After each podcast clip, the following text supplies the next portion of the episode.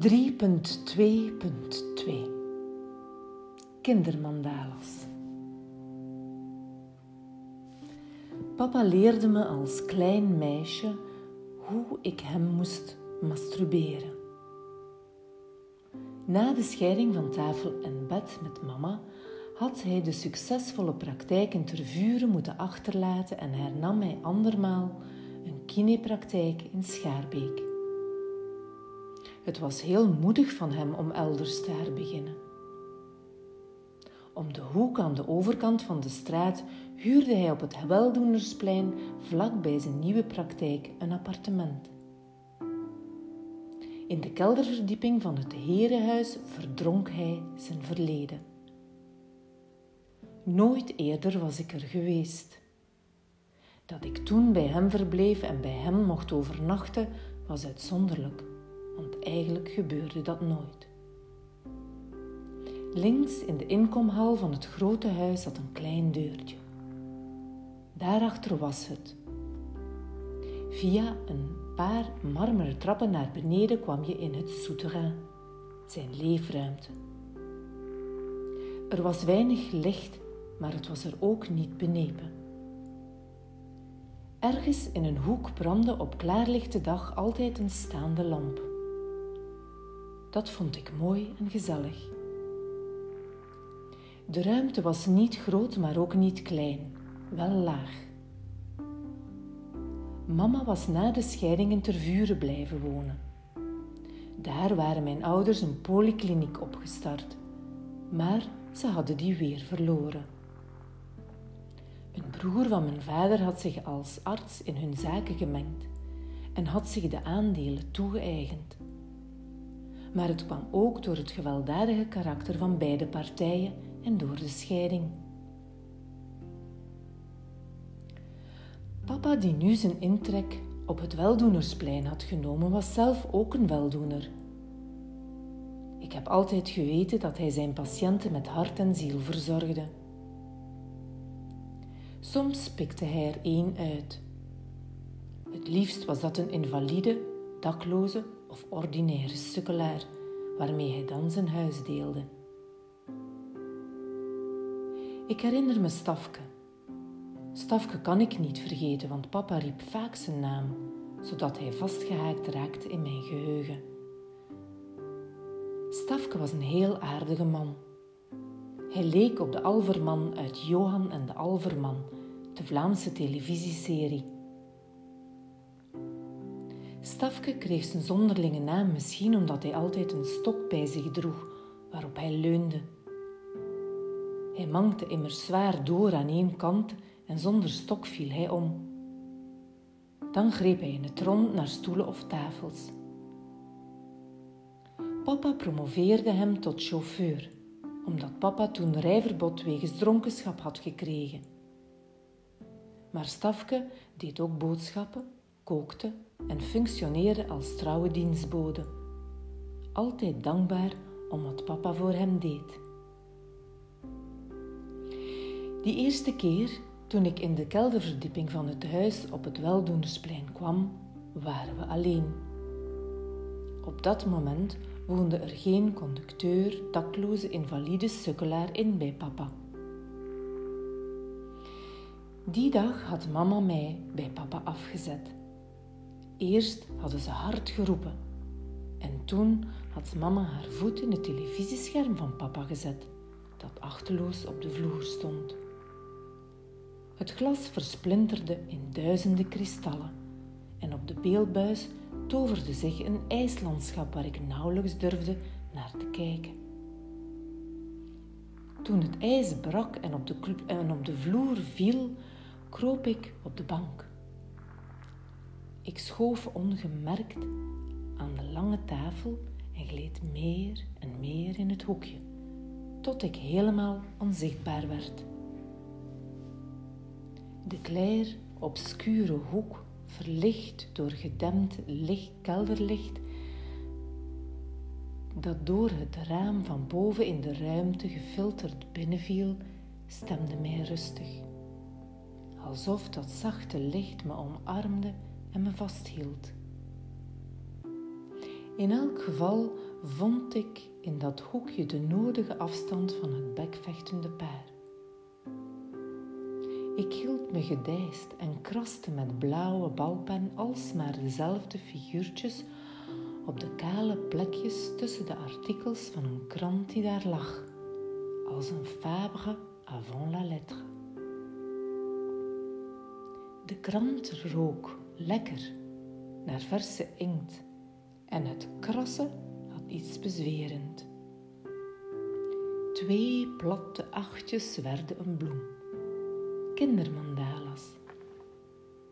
Op het moment dat de blaadjes van de blauwe bloem knapten en het papier scheurde, liep mama zonder een woord tegen me te zeggen de trapjes op en was weg. En ik was bang en kraste verder, want er waren nog lege plekjes in de krant. Papa zeeg neer aan de andere kant van de tafel. Langzaam streken zijn handen over het tafelblad tot zijn oksels de rand raakten. Een paar vingers grabbelden moeizaam naar een fles die leek weg te willen en plagerig verder schoof. Zijn vingers graaiden wilder.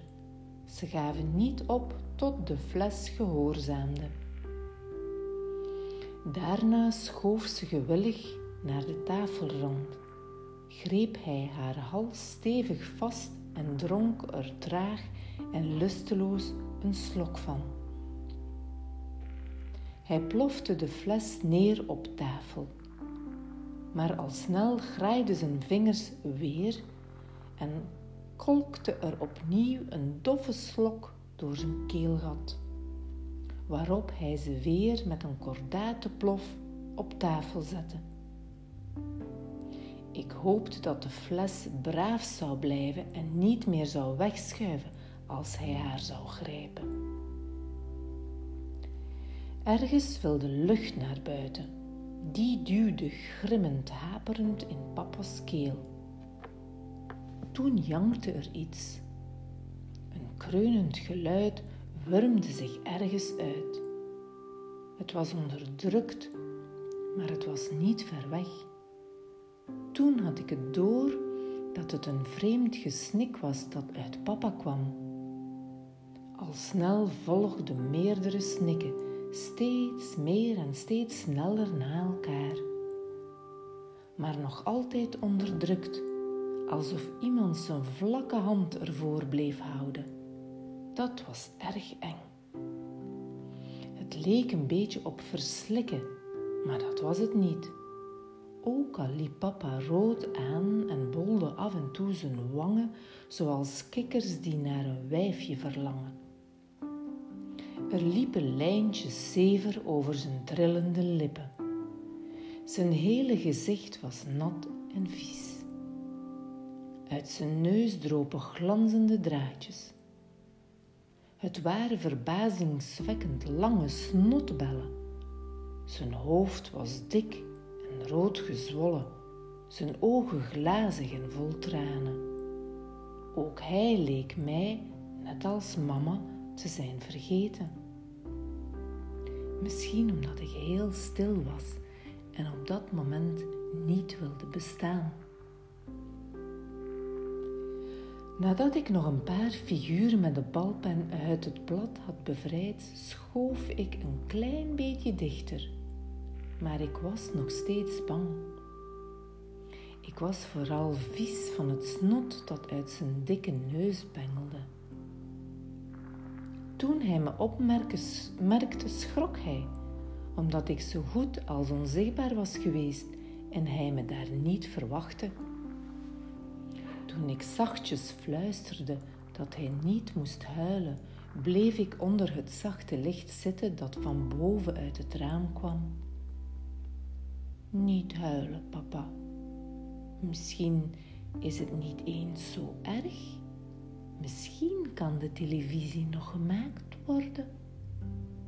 Met een hoge stem die hij van diep moest ophalen, zei hij: Ja, ja alsof spreken hem pijn deed.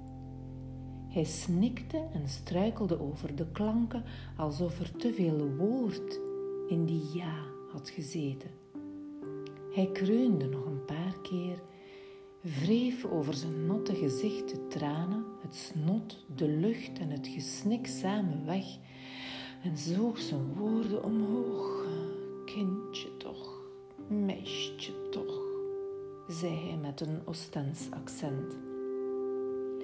Hij hees zich een beetje op van zijn stoel, liet zijn handen in de zakken van zijn broek dansen en toverde een grote zakdoek tevoorschijn, die hij van onder de tafel had opgevist en waarmee hij hard over zijn neusgaten kneep. Mijn hartje klopte hard. Het was allemaal erg onwennig. Ik zag mijn papa bijna nooit. Ik kende hem nauwelijks, of eigenlijk niet, en wist niet hoe ik hem kon troosten. Eerlijk gezegd was ik nog banger geworden nu ik zichtbaar was. Kom, meisje, kom bij papa, zei hij toen. Ik stond op. Hij trok me tegen zich aan, maar ik duwde een beetje tegen omdat hij het hard deed en ik bijna geen lucht kreeg. En ook omdat ik dat raar vond. Mijn grootmoeder, van wie ik het kuiken had gekregen, dat was doodgebeten, was de enige persoon die me in haar armen sloot. Maar zij deed het nooit zo hard als papa het toen deed. Ik wist niet hoe ik met zijn armen om moest. Daarna weet ik niet meer hoe het verder ging. Ik ben vergeten of we nog lang aan die tafel zaten, eraan aten of iets speelden. Wellicht zijn we vroeg gaan slapen, moe van alle gedoe.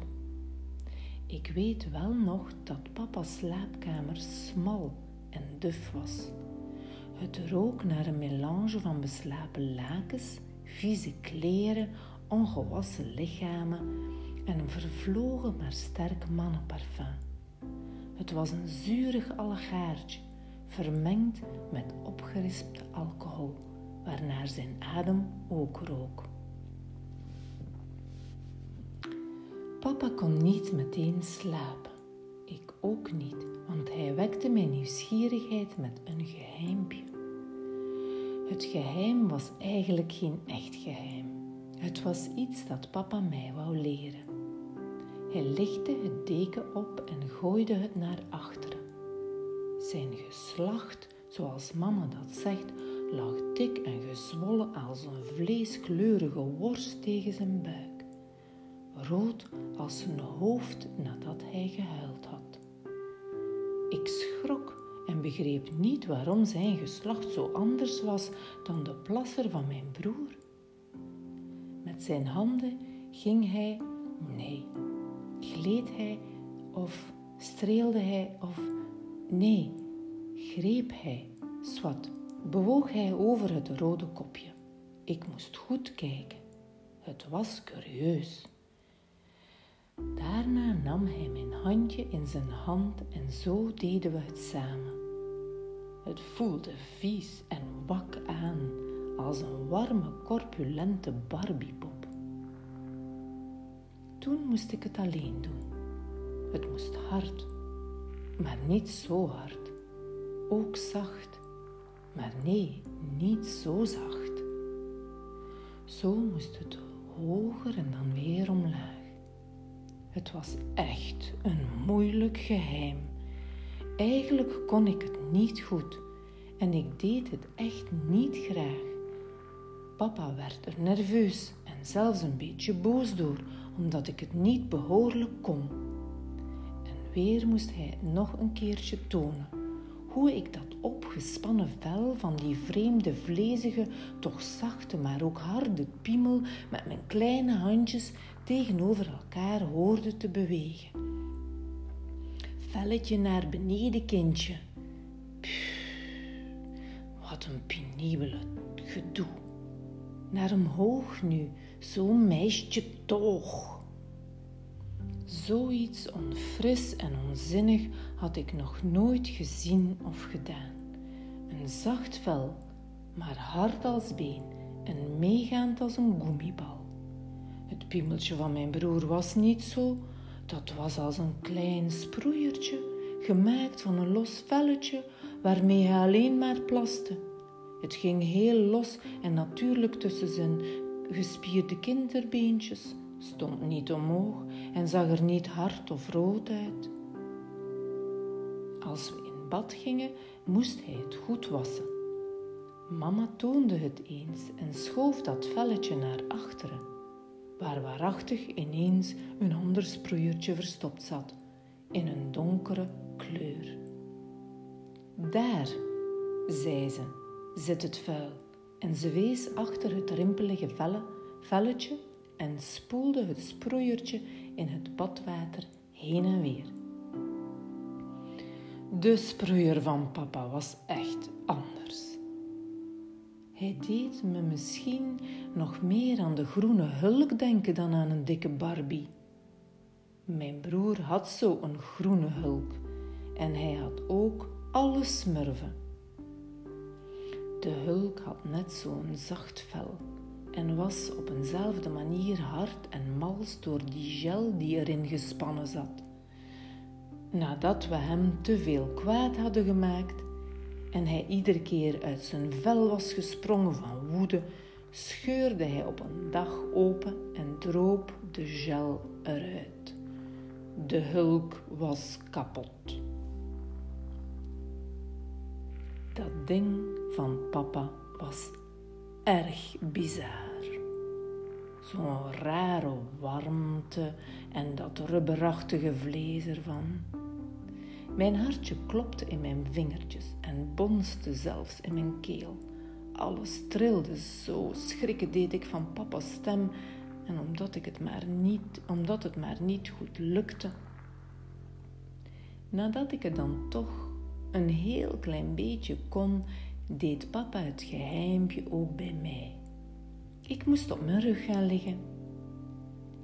En hij likte zijn vingers vol speeksel. Doe je benen open, zei hij kort. En nog altijd een beetje boos, waarschijnlijk omdat ik het geheimpje niet goed genoeg had gedaan. Ik lag op mijn rug en was erg nerveus, maar ook nieuwsgierig. Dat speeksel vond ik wel vies, want dat stonk zuurig en rot.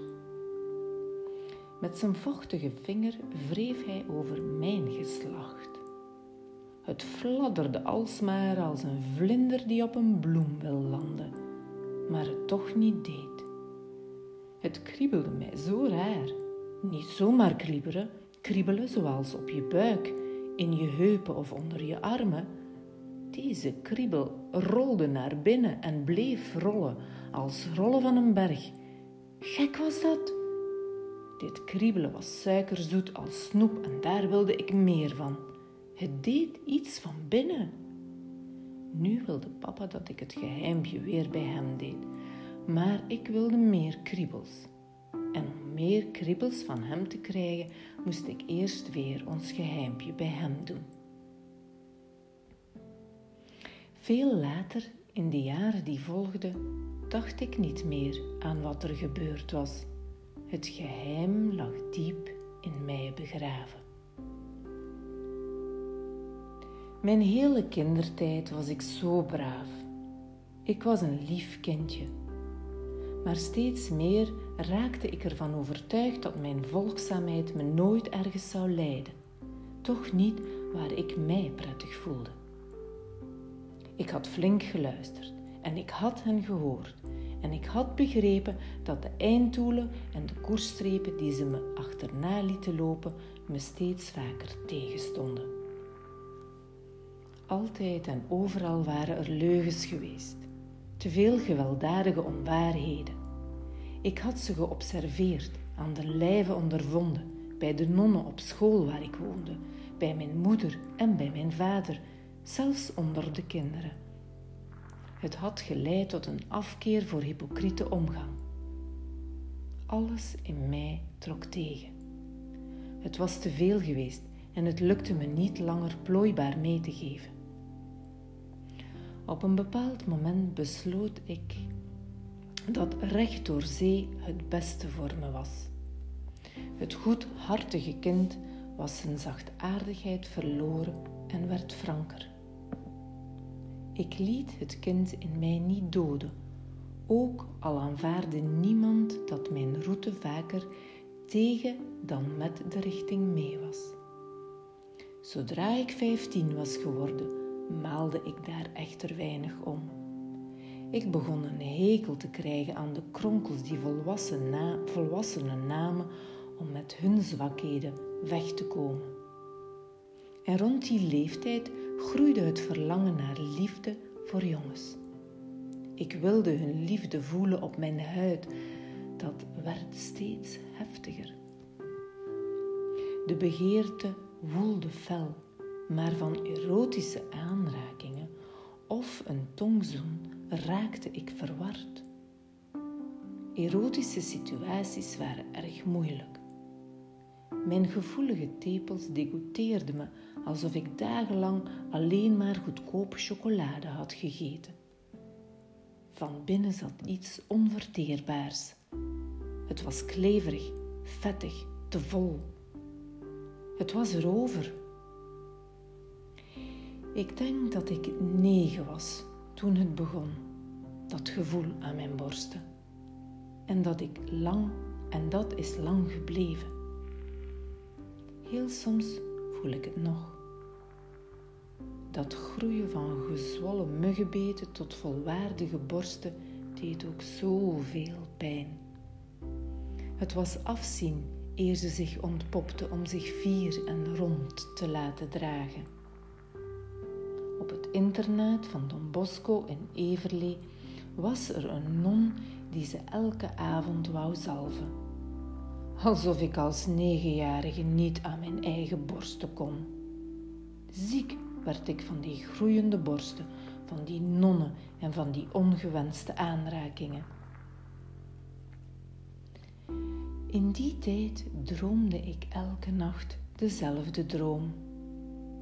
Het was een surreële droom die mij volledig in beslag nam en waardoor ik me heel slecht ging voelen. Behalve het spelen van trillende gekleurde lijntjes gebeurde er werkelijk niets. Nette gekleurde lijntjes dansten. Nu eens horizontaal, dan weer verticaal en ook diagonaal. Dat was alles.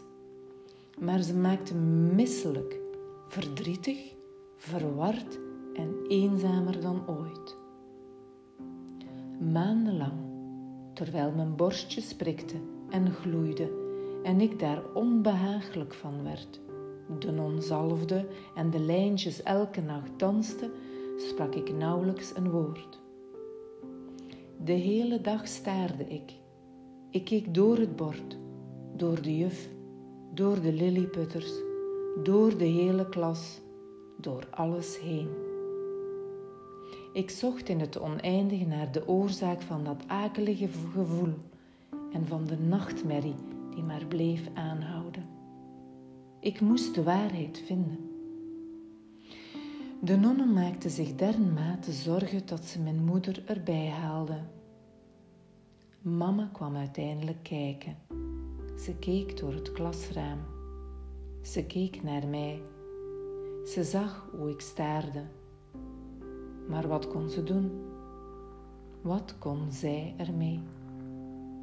Ze liet mij en de nonnen met hun vragen achter en ging terug van waar ze kwam, zonder er verder op in te gaan. Ik had haar niet gezien. Zo doordringend staarde ik door alles en iedereen. Ik bleef zo lang staren, tot ik op een nacht het geheimpje dat diep in mij begraven lag ontdekte. Het was een opluchting. Ik was nog zo jong, een meisje met muggenbeetborstjes. En toch begreep ik hoe fout het allemaal zat. Maar ik was alleen en daar bleef het bij. De aversie echter wilde niet wijken. Willekeurig, maar steeds vaker overmeesterde de afkeer mij. Maar ook de begeerte liet zich niet koelen En ik raakte verstrikt in een tweestrijd. Ik wilde aan de jongens liefde geven en liefde krijgen, maar de begeerte en het verlangen waren te bedreigend. Het maakte niet uit of de lust van een jongen of een meisje kwam, ik kon het niet verdragen. In een impuls en reflex sloeg ik hen. Ik sloeg de walging van me af. Klappen sprongen in mij op en kwamen zonder nadenken brutaal aan. En ik eiste dat zij, die mij wilden liefhebben, met hun verlangen verdwenen. Er zat geen logica in de zaak. Ik wilde wel, maar ik kon niet. Ik zat vast. In die tijd was ik nogthans erg populair. Altijd schaarden er zich mensen om me heen en ik maakte makkelijk nieuwe vrienden. Maar seksueel liep het altijd erg moeilijk. Langzaamaan werd duidelijk dat het oorzakelijke verband vermoedelijk bij het geheimpje te zoeken was. Het geheimpje dat zich lang verborgen had gehouden, maar sinds het ontluiken van mijn borstjes, sinds de dromen, had ik het opgegraven. Zo kon het niet verder. Dus ik besliste om mijn vader hierover opheldering te vragen. Ik moest weten en begrijpen waarom er gebeurde wat er gebeurde. De onmogelijkheid om erotische liefde toe te laten stemde me treurig en eenzaam, ondanks alle vriendschap. Van eenzaamheid was ik niet bang. Ik kende inmiddels dat soort eenzaamheid.